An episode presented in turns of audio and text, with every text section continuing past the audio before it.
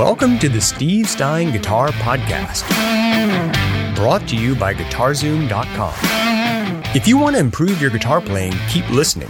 If you want to improve even faster, go to GuitarZoom.com, where you'll find all of Steve's premium courses, masterclasses, and memberships that'll help you quickly and easily improve your playing. Now, here's your host, Steve Stine. So, the next uh, thing I want to talk to you about is called string control. String control, okay? Understanding that when you strum th- something that is not part of the chord, it tends to get a little bit ugly or noisy. Okay, now that can be a good thing and it can be a bad thing. We're going to talk about the bad part of it right now. So, when I'm making this G chord, I can strum everybody. And I like the freedom of being able to move my arm and just kind of bash those strings, making this rhythm. Okay? So when I move to this C add 9, when I move down to C add 9 like this, what I'm going to do is take the, the uh, fingernail part, the, the tip of my finger, and I'm going to lightly touch the sixth string, which now kills that sixth string. So when I'm strumming, I'm not trying to hit the sixth string, but if I do accidentally hit the sixth string, you're not going to hear it. See, right there, I'm actually strumming the sixth string, but instead of getting this sound, which again, I'm not saying can be a bad thing. You might like that and want to use it somewhere, and that's awesome. But right now, my goal is to avoid the sound of the sixth string. So I deaden it out. Now, there is a, a noise to it, but you're not going to hear that when I'm strumming the entire chord.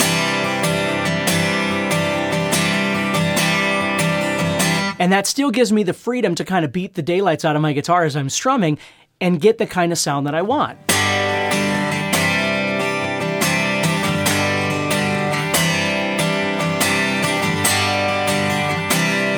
Now, D. D, on the other hand, I have to be a little more careful. Um, I can't deaden out this fifth string. Okay? I can deaden out the sixth string with my thumb up here, but I can't really do much about the fifth string. Now, I've seen some people that have really long fingers that can deaden out all, all, both of these strings on the top. I cannot do that. My fingers are too short. So I just have to be careful not to strum the fifth string. Okay? Now, reality check. When you are strumming the guitar, you will hit too many strings sometimes. You will hit too few strings sometimes and you'll hit the right amount sometimes. That's being a human being. It doesn't matter who it is. I don't care if you're Eric Clapton or Steve Vai or anybody in between.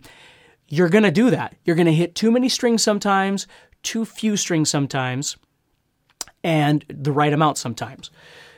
Don't worry about it. There's a difference between hitting too few or too many sometimes and doing it all of the time. So when I'm strumming a D chord, if I'm really feeling it, I might hit the fifth string by accident and it's not going to sound horrible, it'll sound fine.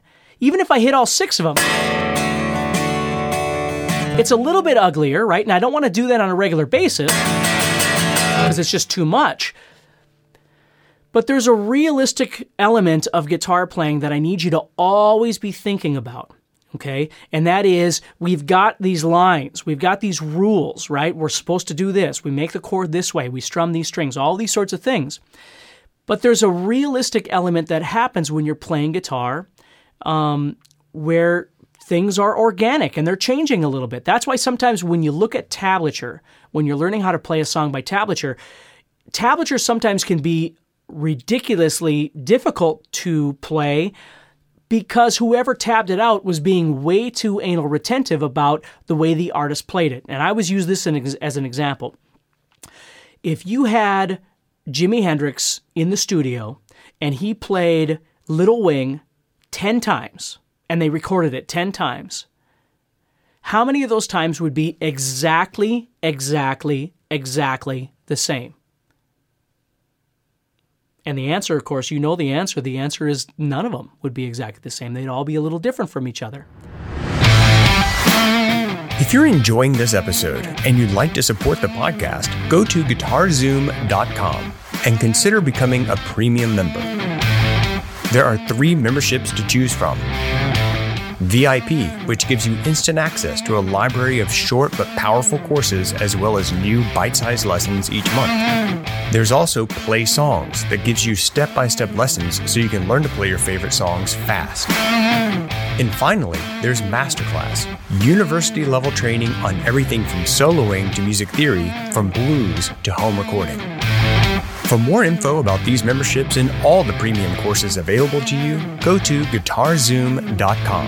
Now back to the podcast. That's the element of realistic music making.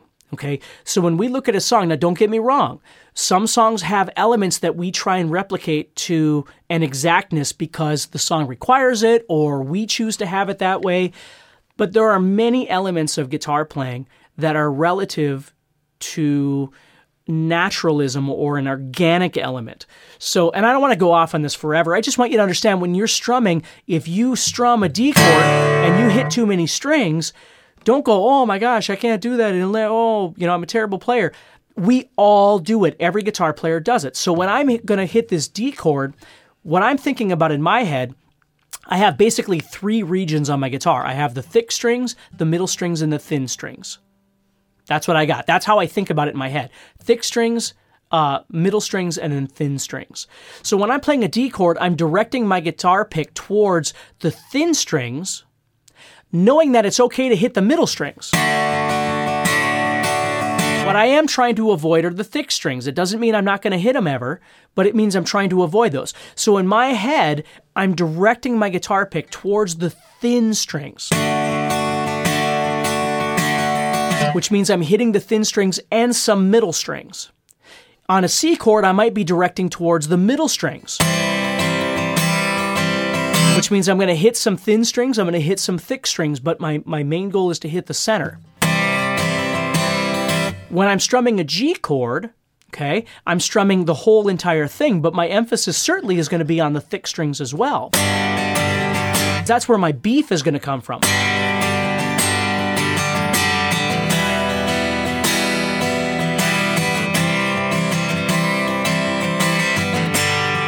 Right? Now, again, keeping in mind that I can, when I'm making the C chord, I can deaden out that sixth string with the, the, uh, the tip of my ring finger so it won't make sound, so I can get a little more aggressive on the thicker strings up here.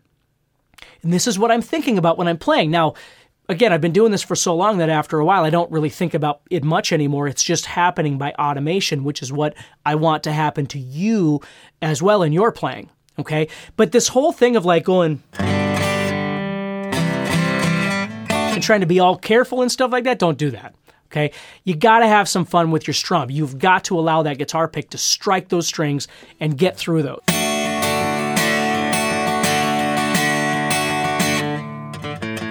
Okay, so there's some fifth string going on in there. I'm not trying to hit it, but if I accidentally hit it, I'm unapologetic about it. It's perfectly fine.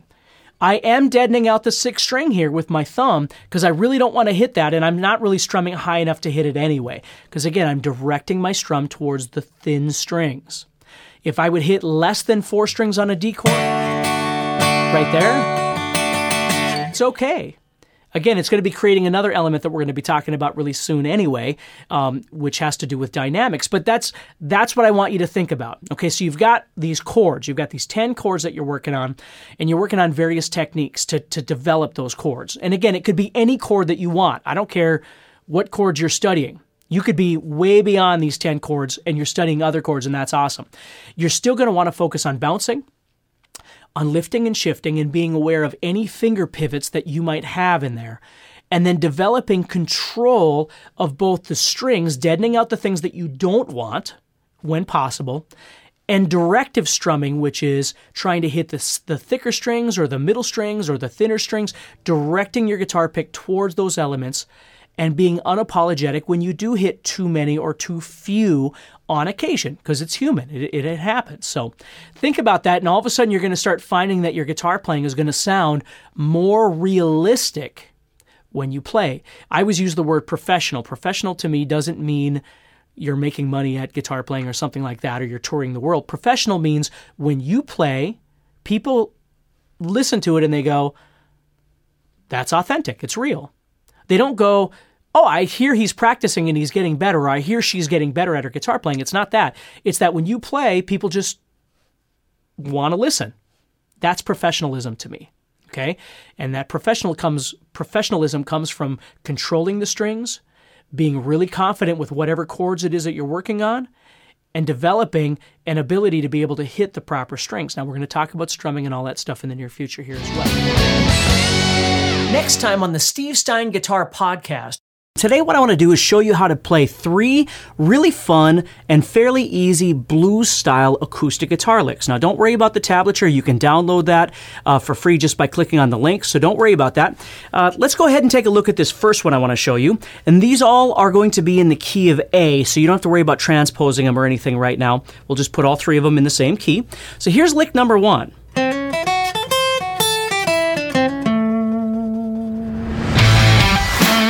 Hey, Steve Stine here from GuitarZoom.com, and thank you so much for listening to this podcast. If you enjoyed this episode, can I ask you a favor? Please subscribe, leave a review, and share it with a friend. Your feedback means more to me than you'll ever know. And be sure to check out my YouTube channels where you'll find over 1,000 videos to help you with your guitar playing. Thanks again for listening. Stay positive, keep playing, and keep having fun. If you'd like some help with your guitar playing but you're not sure how to get started, go to guitarzoom.com and look for the Help Me Choose survey. By answering a few simple questions, you'll get Steve's personal recommendation of the perfect course for you. All this and more is available for you at guitarzoom.com.